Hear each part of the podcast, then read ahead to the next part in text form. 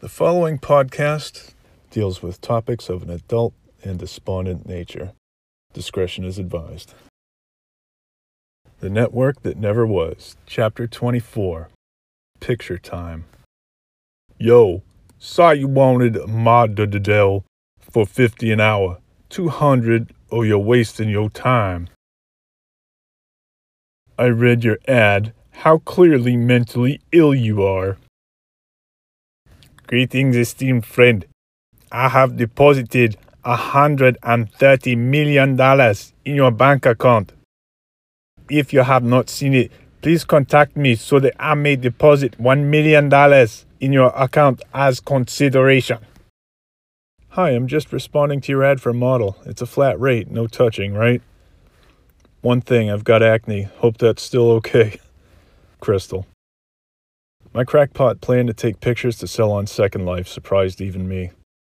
I must have despised my employers badly to do something so desperate. But after Audrina's dyspep talk with me, I figured I'd start a different venture. I bought an OK digital camera for $100 a few nights back because the new digital camera got borrowed again for documenting marsh peepers, allegedly due to wetlands violations that were being threatened by the arrival of a supermarket in the town's historic district. I didn't want to admit it, but after Audrina's distant companionship, I wanted company more, even if I had to pay for an hour just to be in the same room with someone.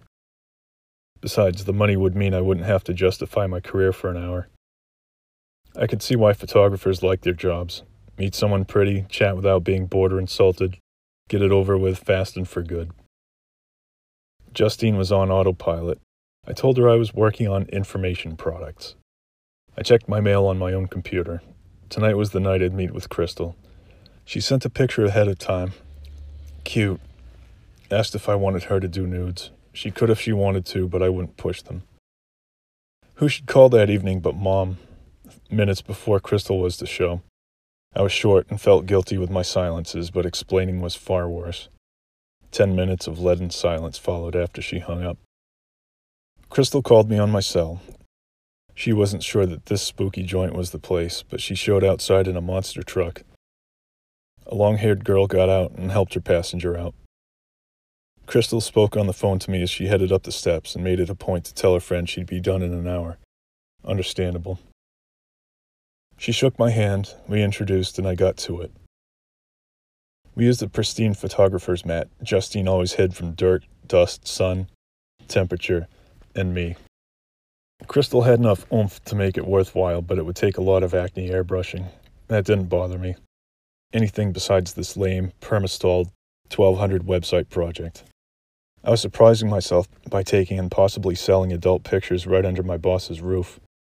All the spite in me had really congealed into something toxic, but Crystal and I kept up a friendly exchange. I kept my distance. Nothing came of this hour's time romantically, but in half an hour I talked more than I ever had with Audrina, so much more freely. Crystal was upbeat, realistic, and pleasant, and I found myself wishing the best for her in some vague, detached way. Friendly as she was, I just wanted to sell these pictures and let her sort her life on her own time. After, I reviewed all her pictures. Once was enough to get her out of my head and back to the impossible business of selling these damn things, while trying to maintain an illusion of progress with Crazy and Company. Spite was my main motivation lately. I listed Crystal's first picture set on SL, then went upstairs. In the heart of enemy territory, I slept like a baby.